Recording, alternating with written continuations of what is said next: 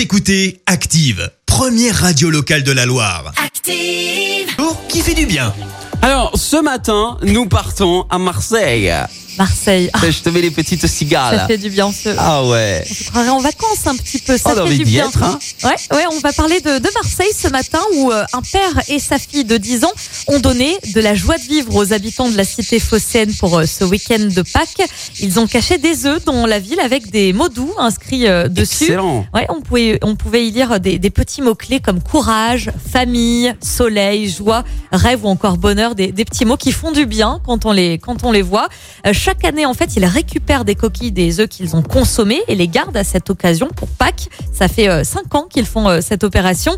Euh, le père et sa fille euh, vont donc euh, ensuite les cacher un petit peu partout euh, dans la ville et le long de la plage. Il y en a environ une quarantaine hein, en tout chaque année. Libre ensuite aux passants eh bien, de, les, récupérer et de les garder.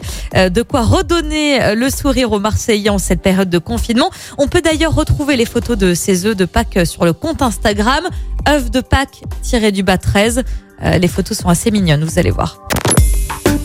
Écoutez Active en HD sur votre smartphone, dans la Loire, la Haute-Loire et partout en France, sur activeradio.com.